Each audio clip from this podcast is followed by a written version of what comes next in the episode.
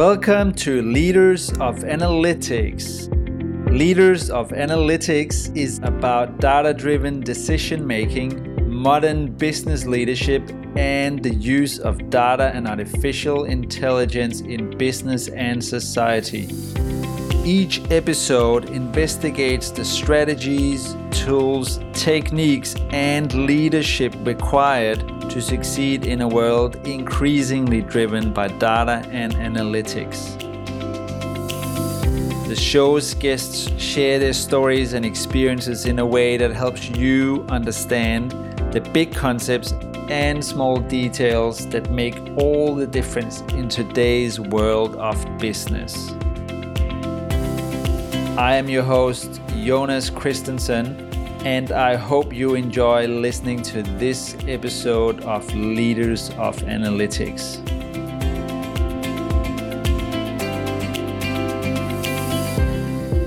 My guest on this episode is Nikolaj Van Omme, who is the CEO and co founder of Funartech. Funartech is a Canadian company specializing in AI driven solutions to complex industrial optimization problems. The company's secret sauce is combining the two disciplines of operations research and machine learning. Operations research is about making the best decisions and solving problems in a structured way using maths to optimize outcomes. Machine learning, on the other hand, is really good at spotting patterns and making predictions from lots and lots and lots of data. The cool part happens when these two disciplines are brought together. Machine learning is the detective that finds clues in a sea of information, and operations research is the strategist that takes those clues and decides what moves to make next. By working together, these two disciplines can tackle challenges that neither of them could face on their own. Let's listen and learn about this very interesting topic from the very clever Nikolaj.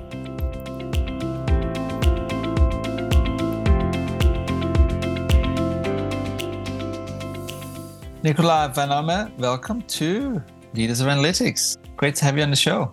Well, thank you very much for inviting me. My pleasure. And we have a really, really interesting episode ahead of us today because we are going to be talking about the intersection of operations research and AR machine learning. And I must confess to you that that's not an area that I have explored a lot, at least not to my knowledge, although maybe that's what I've been doing all along. So that's what we're going to be finding out. But you're the expert here, and I'm the interviewer. So I'm I'm really really interested in hearing that from you. Now, before we get to that, Nikolaj, let's start learning a bit about you. Could you tell us about yourself, your background, and what you do? Yes. So basically, I consider myself as a mathematician. I started by learning mathematics, pure mathematics. I hate the term, but this is what you say, pure math. And then I also did some applied math and computer science. So I'm mixing a little bit of everything together. And that's one of the reasons why it came very naturally to mix ML, machine learning, and OR operations research and other fields. So I did 17 years of study at university, which is way too much, but I learned a lot. And so what I'm trying to do is to combine all those stuff together and get better results. 17 years at university that's very impressive. Well not if if you know that there are some years that i did twice. Don't be impressed. Okay. Well you must have a few degrees to line up against those 17 years. Yes i do. Too many actually. So you are an expert in a few areas and often magic happens when you combine different disciplines. So i'm really interested in understanding where that magic is happening for you. And today you are the CEO of Funartech. So this is a company that you have co-founded. Could you tell us about the company, what it does, and why you founded it? Yes. So Funartech exists since almost six years now. And we did create that company because when I graduated with my PhD, I thought about combining ML and OR, but no one was interested. So I tried to pass the ideas along to others, but it seems that it was not interesting at that moment. And so my spouse and co-founder told me, well, if no one wants to do it, let's do it ourselves. And this is how we started the company with a mission. And the mission is actually to use our technology, the way we do AI, for the better good. And the company is basically doing two things. One solving industrial problems, very complex industrial problems, and two, doing a lot of research, especially in that hybridization of ML, machine learning, and OR operations research. Okay, so I think at this point in time, it would be really helpful for us to define what is exactly operations research. So, could you give us an explanation of what that is in, in layman's terms?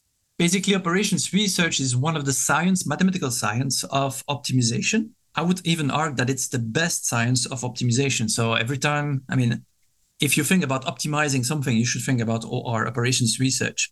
What is very funny is actually that there is a subfield from operations research that you know ML, machine learning, 10, 15 years ago was considered as a subfield of operations research. So the link between the two is that you're using operations research algorithms to optimize the predictions in ML.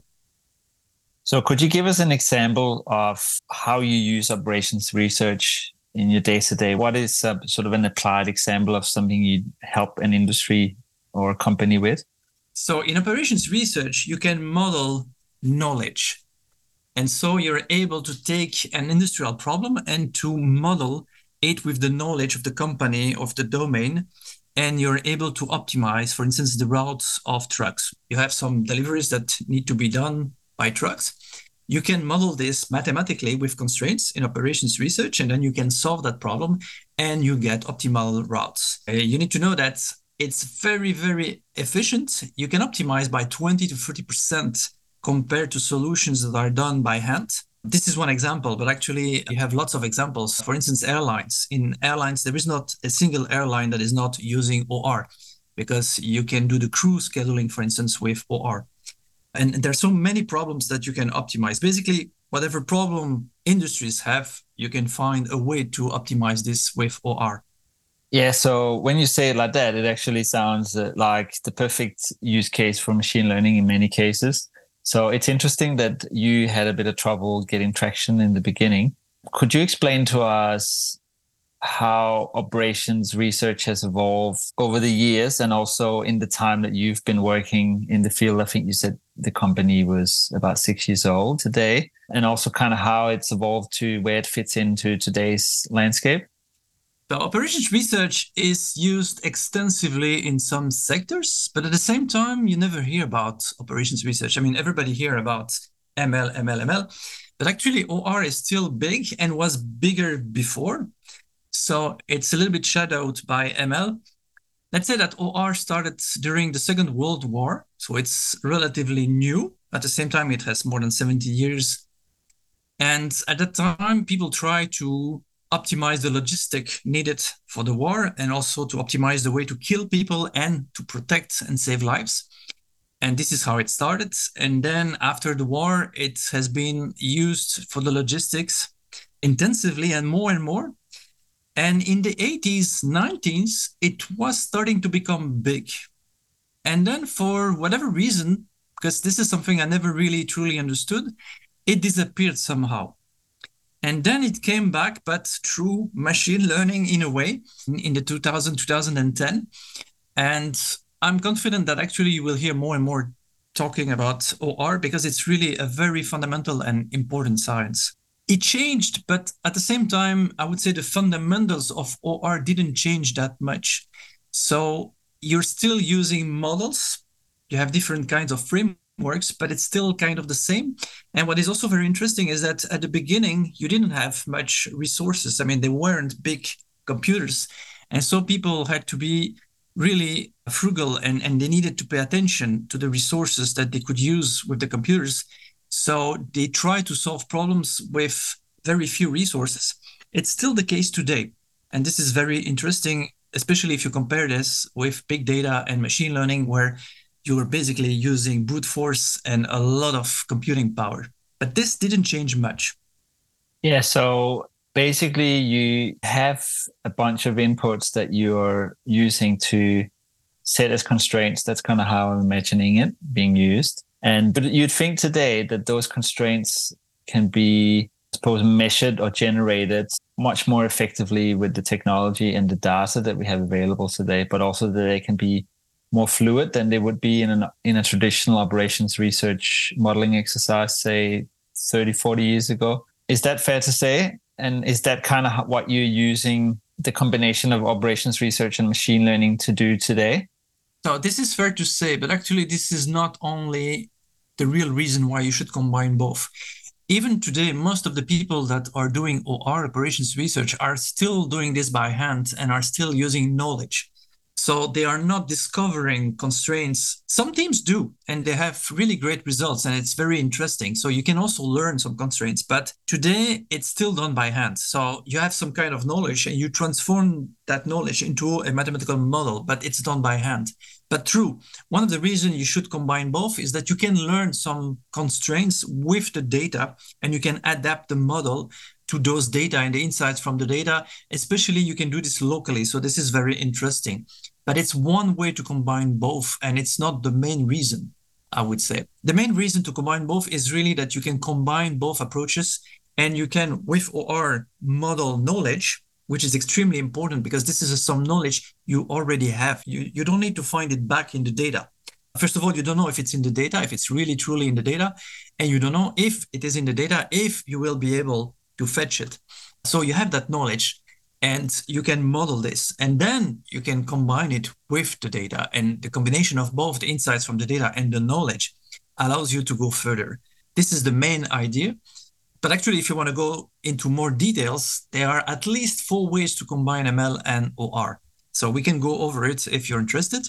But the one you mentioned is one reason why you should combine both and why the combination of ml and or will be better than just using or aha so we should go into those four items, I think. And you've mentioned that the combination of machine learning and OR is the future of AI. That's your opinion, at least. So with those four items in mind, could you elaborate on why you believe that is the case specifically? And maybe give us some real examples of how OR is used or the combination of OR and machine learning is used and how you've achieved some of these uplifts that you mentioned. I think you said 20 to 40% sometimes that you can get an uplift on the more uh, traditional approach of mainly using existing knowledge. Yes. So I will need your help because there are many, many questions here. So first of all, we did nine industrial projects. Among them, there were three that were deemed impossible in the sense that you had very good teams that tried to solve the problem and they couldn't. We have 100% success until now. We were really lucky. The reason is that we are combining ML and OR in specific ways that allow us to solve those problems. Maybe I can start about describing the four combinations. So there might be even more than four combinations, but at least there are four big ways to combine ML and OR. The first one is becoming mainstream today. So the first combination is to use them as black boxes. So most of the time, what you do is you get some data and you do some approximations, you get some predictions. And then once you have those predictions, you optimize on those predictions. I'm going to give you an example. Let's say you're a train company, you have trucks, you need to replace and repair them. How do you do this uh, for the least cost? You can do this in two steps. First step, you put cameras under your wagon, you let your train flow, you take pictures, you stitch those pictures together with ML, with deep learning probably, and then you analyze those images, probably with deep learning, and you're able to say, okay, that track here needs to be repaired within six months, and you need a specialized team that has this and this and this knowledge and skills because it's that type of reparation that is needed. So you have a map of your tracks.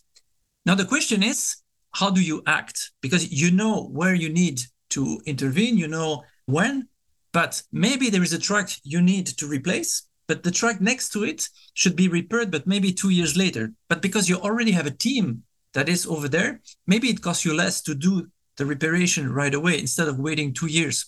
And so this is what you can optimize with operations research. So that's the first combination where basically you use one and the other in two separate steps. Then there are two technical ways to combine them, which is simply using one to improve the other. So you can use OR to improve ML. I would argue that actually ML is using OR algorithms to optimize its predictions, but you can use better algorithms in OR from time to time. It depends on what you try to achieve. Sometimes it's worth trying to add more stronger algorithms It depends. But it goes the other way around too, in the sense that OR is basically based on rules. And so if you can apply the rule, then it's really efficient. It will, it's very difficult to do better. But most of the time, you don't know exactly what rule to apply or how to apply it. And then ML can help you. ML can tell you, oh, look, in that context, in that case, maybe you should use that rule and you should use it like this. So there is a combination where one helps the other. And then there's a fourth combination that is the most interesting one, and there are not so many teams working in that. It's understanding the fundamentals of both. So, really, truly understanding what are the advantages and disadvantages of both and how you can combine them. Because ML and OR are really complementary. There is one big example that is very known it's the GNN, so the graph neural networks, because graphs are actually coming from OR, and of course, neural networks are coming from ML. And so you combine those two fundamental way of, of solving things and describing reality, but actually it's barely scratching the surface in the sense that we can do way more combinations of ML and OR on the fundamental level. So that's about the four combinations. Yeah, sure. So I think we've covered the four combinations. You also put in lots of examples there, which is what I was hoping you would do. And the last question was around how you say that this is the future of AI or ML, and why do you believe that? For many reasons. But I would say the main reason are results. So we are able to do things with that combination of ML and OR and get some results that basically you cannot get with ML alone or OR alone. The optimization we reach is more efficient than just using ML or OR. We are also able to do things.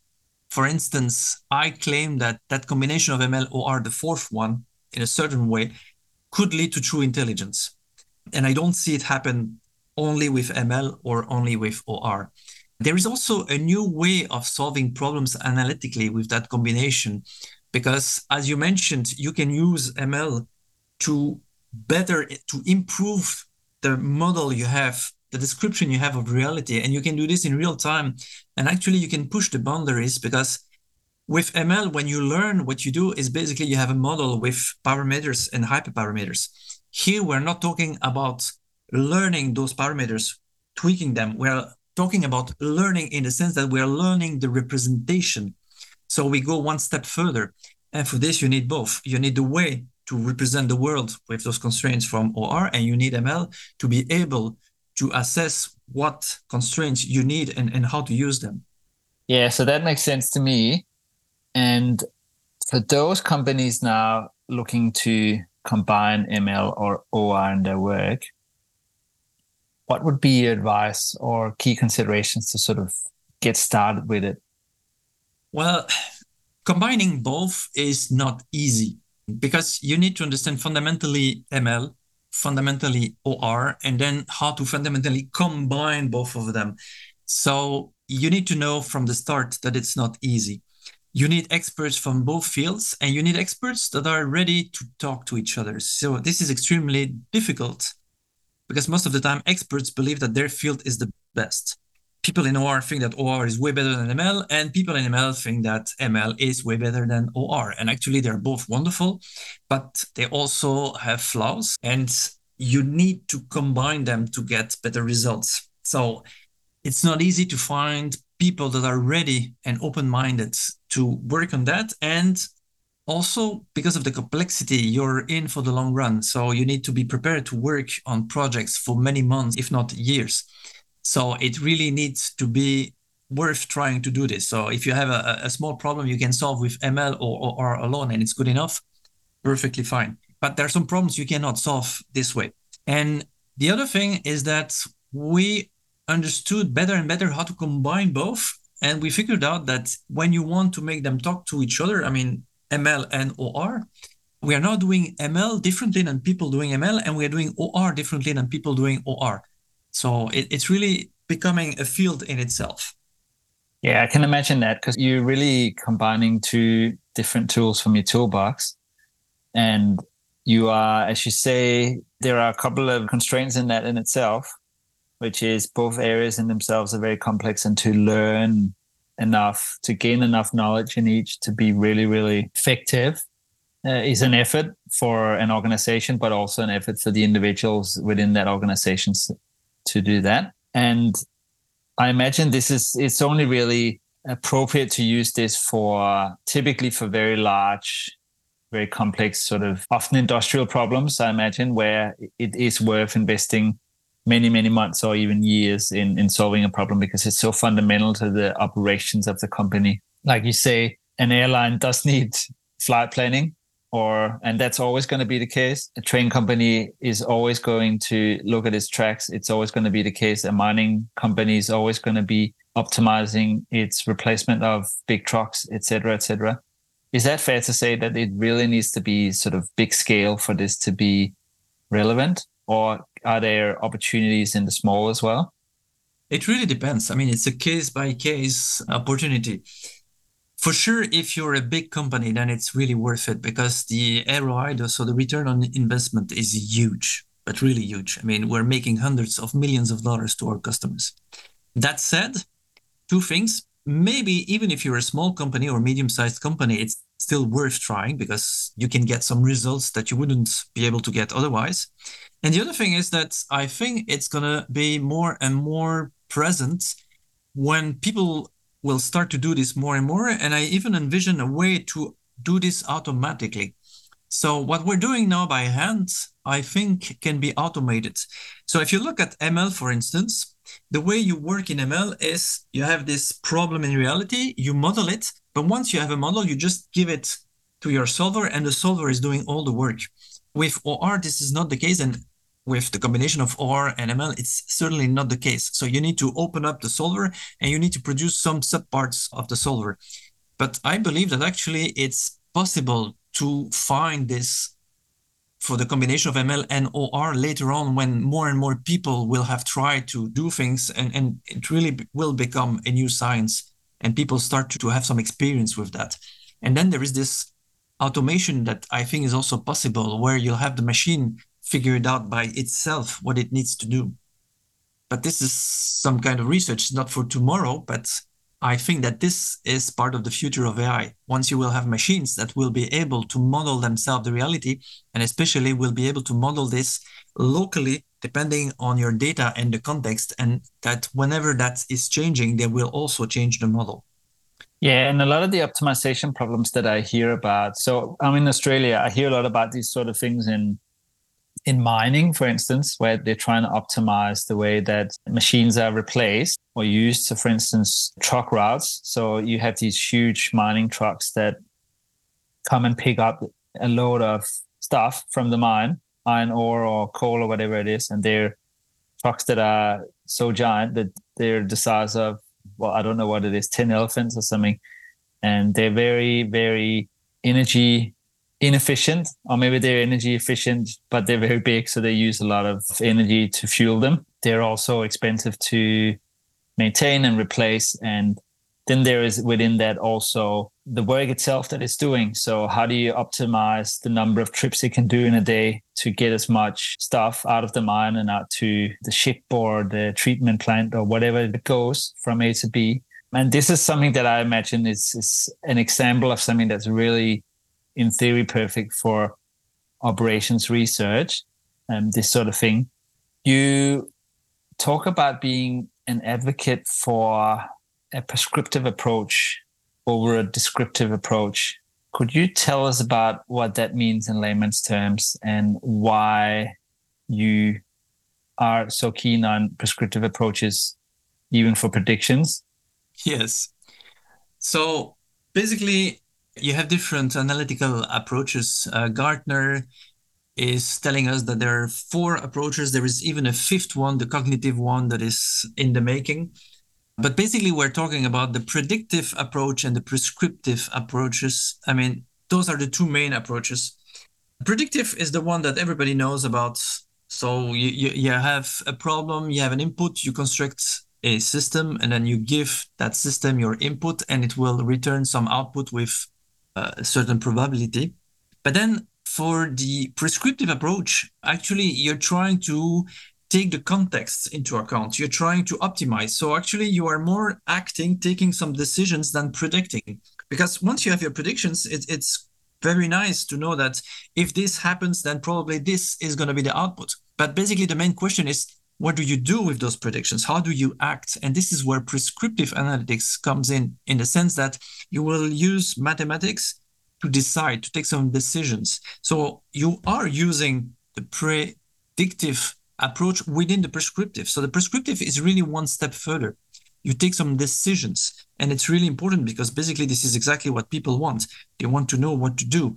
It's nice to predict that something is coming, but maybe you want to avoid it. How do you do that? Or maybe you want to know how you can react to minimize or maximize whatever. So the prescriptive approach is stronger. And the other thing is that the way we do prescriptive and we're not the only ones. It's a paradigm shift in the sense that what we do is we take everything into account. So our input is not only the input that you would use for the predictive system, we're also taking into account, for instance, the way a company operates. Because for us, it's very important that our solutions are really tailored for that company. So if you have a company like Toyota Asian, they need people need to obey, for instance. There is no way you're gonna ask some people to take some decisions. The hierarchy is very strong. So we can take that as, as an input. You also can take the fact that maybe you only have six months to find a solution. This is one of our input. Your desired output is an input. And sometimes what happens also is that we're constructing a system with all those inputs that will tell us if the problem we try to solve can be solved and what we need to do to construct a system that would be able to solve that problem. So a kind of meta optimization. This is something you do with the prescriptive approach. This is impossible with the predictive one. And to reply to your question, why do we prefer to use the prescriptive approach even for predictions? It's basically because you need the context. So if you look at the stock market, for instance, and you only look at the numbers, you're not able to predict much because if you don't take into the context what happens in the world, what happens in the world is a big deal. I mean, it has a lot of influence to what happens in the stock market. And so if you're only looking at the numbers from the past, it's not a good indication of what's going to happen next. So you need to have that knowledge. And that knowledge is really something you can grab within the prescriptive, I would say, analytical framework. Yeah, and I imagine it goes a long way to do explainability of your outputs as well. And you can sort of break them down into fundamental building blocks or activities that you can give to humans to perform tasks that are in line with your optimization problem. But it, it's exactly described in as a task that they have to perform at that level. So in my previous example of a truck driving output from a mine, they might want to save on fuel consumption. So they say, okay, when you go up this hill, you should be in second gear, not in third gear, because you're gonna save 10. I'm just making up this example, of course. You're gonna save 10% fuel every time you go up that hill, and you're gonna go up that hill 50 times a day. So therefore, that's worth doing. But you have to tell the driver that that is the activity they have to do at that particular point, even though you've, I suppose, derived that output from your model. Is that kind of a, a reasonable example of something like that? Yes, but I would say it's more complex because most of the time, people that are working on the front line, I would say, like the drivers, they know things. So, one thing is to tell them, okay, you should do this and this because the model can optimize globally. I mean, we're able to figure out how globally you could minimize the cost, for instance. And it's very difficult for a truck driver to see locally within his truck that actually what we ask him to do makes sense because globally it does make sense, but locally it might not make sense. But at the same time, it's also very important to be able to understand how those people are working. First of all, they are the ones really working. So maybe they have some habits and, and you don't want to, to disturb them too much, but also they have some knowledge that is extremely valuable. So that's one of the reason more to combine ML and OR. It's because with ML, you're able to grab that knowledge if it's not explicitly available. So I would say every time you need to, to solve a problem, you need to, to ask yourself, okay, what do I have as knowledge? What do I have as data? And how can I solve it? And it's every time a new challenge, I would say. Yes, I imagine that And as you say, these are very, very, very complex problems typically. So it does require, I imagine, a lot of thinking and a lot of data collection of points that are not observed easily through just, yeah, sort of technology that sits there and observes things. How do you go about collecting the right data set for these exercises in the first place and, and discovering whether you are, in fact, missing certain inputs? What's your process for that? Again, it's a case per case basis. But what is really nice with the combination of ML and OR is that actually OR allows you to grab some existing knowledge, which means that if you don't have any data, it's okay. You still can start your project.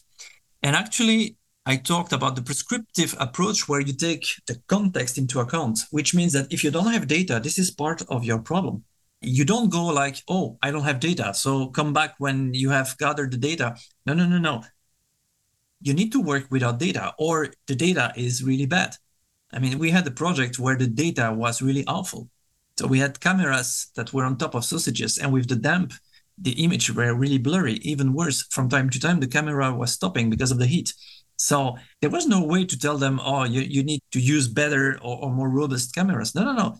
This is part of your problem. These are the cameras you're going to use. You're going to use them in that kind of setting, and then the images are blurry. Okay, so take that as an input. So yeah, I mean, I'm interested in how you collect information that you don't have, and it, this is a great example, Nikolaj, of, of where you you actually have you have some data that's collected, but it's bad. So I'm interested in, I suppose, now two arms to that question, which is how do you gather the right information if you don't have it, and how do you deal with the information that's bad? Because that's I don't know if it's actually even worse than having no data to have really bad data that you then still want to use. Well, it, again, it's a case per case uh, problem, but sometimes you know that you need some data and you know you need to access them, but you don't have access to them or you don't have access to them now. I would say that's the easy case because then you know that it's part of the project and then what you do is you construct algorithms that actually can start without data, but that will get some more data. And so you switch from almost only OR to OR ML and maybe only ML for some subparts. But then there are cases where actually you have no idea what kind of data you should grab. But I would say that those are extreme problems that are extremely difficult to solve. And there is a lot of thinking that needs to go behind this. And then you try things and you see, but you, you can construct some systems where you have lots of unknowns. This is something that can be done with OR, even unknowns that are un- completely unknown. So unknown unknowns, and you can do stuff. Of course, it's not going to be as easy. Probably the results you will get will be not be as good as if you have very beautiful data and you have a lot of them. But you can do things. But again, it's a case per case problem and, and you need to see what is available or not. So, in that example with the sausages and the bad camera technology, how did you get around that? What did you do? How did you use that as an input, even though it wasn't quite right for you?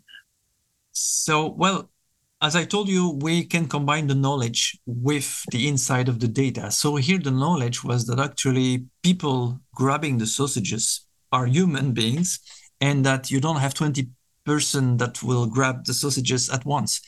So we started with that because before the team that tried to solve the problem, they had a DL deep learning system that was monitoring each sausages individually in real time. But this was insane because they didn't have access to the internet. So they needed to use a compact Jetson Nano, which is a big computer, but it's not as powerful as servers on the cloud. And so the DL system was way too big. So you see, we took that into account. Okay, you don't have internet and you have that small edge computer. Well, this is your input. Don't go around. And so what we did was to use that knowledge. So basically, instead of monitoring the sausages that basically are not moving by themselves, it's only a human that will grab the sausage. So we said, okay, we don't need to monitor the sausages. We need to look at the hands and we need to look where there is movement. Once there is movement, probably there is a hand if there is a hand, maybe that hand will take some sausages. So it's a perfect example of the combination of ML and OR because we use that knowledge that we can model mathematically with OR, and we are not relying only on data. So other than an, an image of lots of hands grabbing lots of sausages in my head right now. I'm Nikolaj, I'm imagining these constraints going into your system, but can you explain to us exactly then how you do that? That's what I'm interested in. How do you use this as an input? What is exactly the model doing with this input? Well, I mean, it's it's pretty technical. I mean, because we're combining ML and OR. So I gave you an example with GNNs. So I don't know if you know about GNNs, but it's quite technical. So basically, we're inventing new models and we're inventing models that are changing over time. It's pretty technical. And of course, one part of this is our secret sauce. But I mean, we should take the time to take one precise problem and, and look how we do this. But let's say that's pretty technical. It involves a lot of math. and it, it involves a lot of tricks, of mathematical tricks. So we're doing things that actually don't make any sense because you cannot take those tricks and see what they do in reality because there is no co- there is nothing that corresponds in reality. So basically we're using lots of mathematical tricks. Uh-huh. So nicola you've described the opportunity for us here i think but at the same time you're also describing how this is not really mainstream or people are not seeing the same vision perhaps as you are. What, in your opinion, are the biggest challenges in integrating machine learning and OR today, both from a technical perspective, but also the sort of general take up of the, the idea or the discipline? So, one of the main difficulties is that it's not very known. And so people are reluctant to try, especially that it's not easy. There are some teams that are trying to combine ML and OR and they fail so it's really not easy to do. But I mean, if you even don't know that it exists, then of course you cannot try. So I would say one of the main difficulties is that it's not very known. It starts to be known since a few years and it's getting some tractions. At the same time, I would say the new kids on the block are probably causal theory and quantum computing. But I guess that soon you'll hear more and more about that hybridization of ML and OR, especially that the results are really good. So it should come. But that's one of the difficulties is that nobody here heard about it. And then the other thing is that it's extremely complex to do. So it's not like ML where you could assemble a team of people that did a bit of ML and they will get some results. You need to have some experts, real true experts that have years and years and years of practice. So it's not exactly the same way that you can assemble a team. So that's another difficulty. And then I would say the third difficulty is that because of the hype around ML, instead of combining ML and OR 50 50, I would say, and thinking that ML and OR are as important people try to actually take some OR stuff away and replace it with ML. And I can tell you right away, this does not work. So, because of the hype around ML, lots of teams, when they are trying to combine ML and OR, basically what they're trying to do is to look at OR stuff and say, okay, I'm going to take a subroutine there. I'm going to learn with ML and I'm going to replace the subroutine with ML. This is, I think, a big mistake because it does not work. ML is not robust enough to replace rules in that subroutine from OR. That's my take. Uh huh. So you are saying that things are changing. So what are the trends that are exciting you there? What are you seeing in terms of the uptake of ML OR? So yes, things are changing. I mean, you hear more and more about ML and OR. I mean, I do, of course, obviously, because I'm I'm in the middle of it. But I see more and more people and companies hearing about it and willing to try. The thing is also that since the beginning, the creation of the company, we would like people to know about this because you really truly can optimize by 20 40% so and, and i'm talking about optimizing in production in reality. Because one of the reasons to combine ml and or is in production. OR is really good to optimize, but most of the time you optimize in a mathematical world that is far from production. For instance, if you take the routes, you will model this and you will not take into account, for instance, that drivers can have a heart attack. But this happens in reality. So what happens when this is really happening. If you have that beautiful OR model that tell you, okay, the driver should go from A to B, yeah, but he's dying. In production, this is something that needs to be addressed. And that's one of the reasons why you should combine ML and OR because ML is able to detect things and to locally solve those kinds of problems. So it will become bigger and bigger. And I don't know, the fact that it can solve and optimize by 20, 40% means also that it can depollute or reduce the pollution by 20, 40%. This is one of our big why. We're trying to tell the world that actually, if you combine ML and OR, especially in the polluting processes, you can optimize by 20, 40%, which means you can make a lot of money, but at the same time, you also can depollute by a lot. And I think this is something very important. And that combination of ML and OR and that kind of optimization, so those 20, 40% in production, I think it's something we shouldn't overlook. It's probably something that needs to be used and done in our world.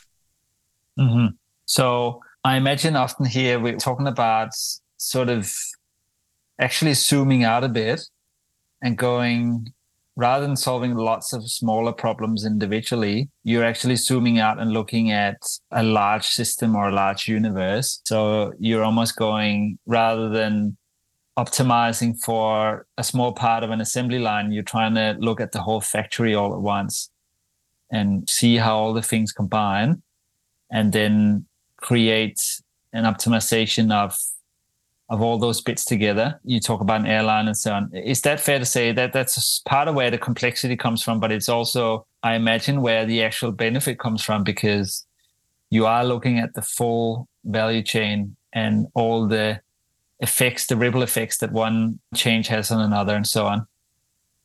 Yes, exactly. This is Industry 5.0. And since the beginning, we are working in Industry 5.0. So what happens is that most of the time when you look at the big picture it's too complex. So either you have a model that takes that complexity but you cannot solve it because it's too complex or you have simpler models but actually that don't embrace that complexity. And maybe you're going to cut your problem into sub problems and you can solve those models but at the same time they are not addressing the real problem. So with that new combination of ml and or you can actually see the whole picture, construct some kinds of models, and still be able to solve them. This is pretty new. We are able to solve things that actually you cannot solve in OR only because the way people solve in OR, they have some classical ways to do this, and it doesn't work with a model that is too complex. So, yes, you need to look at the big picture, and MLOR, that combination hybridization, allows you to do that. Mm-hmm. So, Nicola, I'll test you here with my, or I'll test my knowledge with you, I suppose, is what I'm saying, and to see whether my pennies finally dropped a bit here. So, if I start with what one of the phrases that we often hear is start small, start with a small experiment and learn, and then add more complexity as you go. For instance, if you're doing machine learning, something you can grasp and something you can understand and build from, which is not bad advice in itself but we never we fail on the the very big ambition which is we need to optimize for all of it all at once. And you never quite get to that because the complexity will will tire you out. If you start small and then try to grow up the value curve in a sense you'll never get there. So you have to kind of start with all the complexity in at once and try to solve that and kind of map it out. And in doing that, you need to really be able to use this interdisciplinary approach of machine learning and OR, which you now can combine because you have the compute power, you have uh, the technology to measure data very locally, but then pull it in and do a big complex sort of universe of information and break that information down. So this is what I'm starting to see these things come together now, using the prescriptive approach rather than prediction to really understand those drivers, your model drivers, your features in your model to do this stuff. And only by starting the, with the big problem will you ever solve the big problem. And this is where this combination is powerful and it is complex. You cannot get around that but that's the whole idea is you actually lean into these complex problems because that is where the most opportunity is is to solve this right we can't solve climate change without thinking about the whole system all at once we can't just eat less meat or whatever it is, even though that we're trying to look for these quick solutions all the time. So I'm starting to think about this in my head like this. I know that was a bit of a, it could seem like a bit of a mindless ramble, but hopefully there was some sense in that. Am I starting to get the right picture here? Yes, but the advice to start small is, still very relevant and, and to be simple. I mean, if you find something simple and you start small, then you you normally can understand what's happening. But at the same time, even if you start small, you need to think about in advance about the real problem. So we also start small, but we know that, well, first of all, we are solving problems after other teams. So we know that it's going to be very complex, but also, if you want, we are in some critical conditions in the sense that we know that the problem is huge from the start. We know that, for instance, maybe we need to do something in real time. So there is no way you're going to start with a small POC and try some ideas and say, okay, look, we can do something, then we just need some more power and then it would work. This is not how it works. We start simple, but we know that actually it's very complex and we know from the beginning what our goals are. So it's like you said, precisely, but also with that idea of, of, always being simple, but having a global picture all the time since the beginning. Actually, we never do POCs. I mean, our customers, they like to say POCs, but we are more talking about an MVP because when we do it, it's not trying to solve the problem on a part of the instance. No, no, it's the real thing. So it's a huge instance. If we try to do some real time work, it's not like, okay, we're going to do something that works quite fast. But no, no, no. The real problem is can it work in real time? So we start small, but with that idea of the complexity of the problem right away, the scalability, explainability, robustness, whatever needs to be done. So it's a combination of both. Yeah, that makes sense to me. Hi, dear listener, just a quick message from me. Are you ready to take your data career to the next level? Then I've got just the thing for you the Leaders of Analytics newsletter. Every week, I send you actionable tips to master the art and science of analytics leadership and to help you grow your career as a data professional. Every issue comes packed with information designed to help you grow your leadership and influencing skills in the world of analytics. No vague theories, just practical real world strategies that you can start implementing right away. So head over to leadersofanalytics.com slash newsletter to subscribe and start making a bigger impact tomorrow. Subscribe now and your future self will thank you for it. Now, Nicola, we're almost at the end. So I've got a few questions to round off here. Firstly, people might be really interested in this topic and this might be their first exposure to it. Where could they go and learn more about this? What resources would you recommend? And how do you recommend getting started on learning more about ML, OR, AI, the combination of that? Well, I would say start maybe first by learning a bit about OR in itself and then learning ML in itself. In both cases, this is quite easy, especially for ML, because there are plenty of information out there. OR, it's a little bit less, but there's still lots of blogs, vlogs, courses, and things.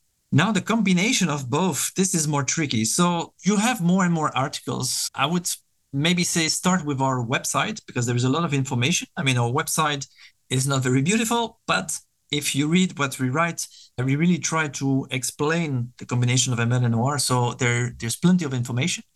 There are also some articles or podcasts where we talk about that combination. And maybe that's a starting point. And then, well, you always can talk to us. And then there are other teams also doing that combination. So if you find one, discuss with them and try to learn from them. But true, it's not easy to get some good information about that combination of ML and OR. Hopefully, we'll be able to construct some curriculum and some universities will start to teach that. It's not the case for the moment, but it's in the air in the sense that there are more and more universities that are trying to combine ML and OR. most of the time, what they do is they teach them ML, they teach them OR, and then they say to the students, okay, now you're on your own.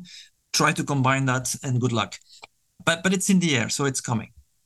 Uh-huh. So for any listeners interested, you will find a link to Funartech's website in the show notes. So that's a good place to get started at least. And Nikolaj, that's a challenge for you to put up new and fresh content on MLOR from now on until uh, forever. because people will come and listen to this show and come back to this episode many times a day. And there might be some that go to your website because of that. Now, if there was one thing you would like listeners to take away from this conversation, what would it be, Nicola? So I think that my main drive is really to use that combination to optimize by 20, 40% and telling people, look, you can also depollute by 20, 40%. And this is huge because there are lots of industrial processes that were not optimized and that are polluting a lot. So I think this is really key. Something else that we didn't touch upon, but actually with that combination, you can control AI. So you, you hear lots of experts saying that you cannot control AI. Uh, I'm sorry, I don't agree. You cannot control ML. But if you combine ML with OR, with causal theory, other stuff, you actually can control AI. Of course, it's trade off, but I mean, I think this is an important knowledge to have. And I think this is the main message. And maybe if some are interested, I think that there is a new way of solving problems analytically that is coming and that will be very, very efficient, way more than what we can do now. I have no idea if it's coming in 10 years, six months. I don't believe in six months, but I don't know if it's going to happen in two years, 20 years, 50 years. And maybe I might be wrong, but I see, I envision really a new way of solving problems analytically. And then the last thing is, I believe that actually you can go to true intelligence with that combination. Whether it's worth trying to do or not, I don't know, but you can go to true intelligence and still control it. I think it's a very important message to pass. Mm-hmm. So there are probably another couple of episodes in those comments. a lot underneath uh, the last two ideas there. So we might save that for another time, but not, nonetheless, really interesting for listeners to posit and to explore further. Nikolaj, lastly, to pay it forward uh, is something that I always ask the guests to do. So, uh, who would you like to see as the next guest on Leaders of Analytics and why?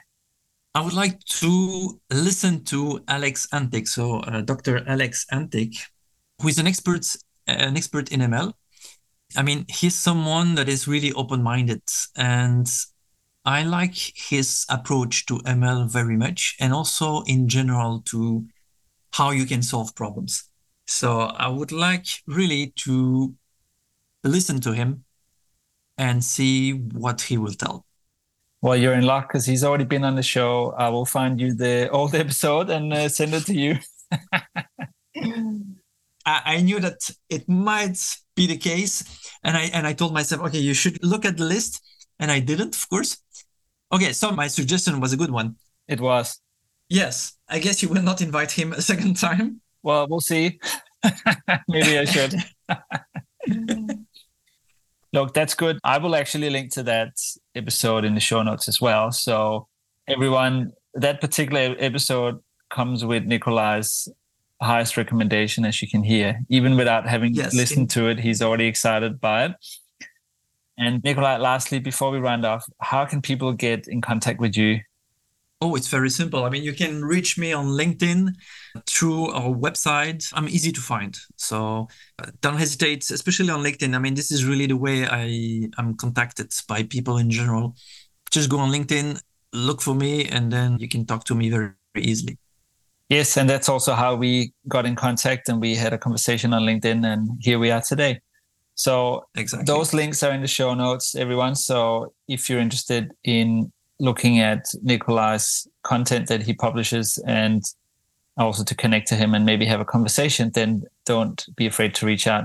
Nikolaj Van Omme, thank you so much for being on Leaders of Analytics today. I learned a lot and I have discovered now how little I know about this topic of machine learning and OR. And that's a whole new branch that I need to build, a whole new neural network in my brain that I need to develop. And thank you for sharing that knowledge with us today and the rest of the world.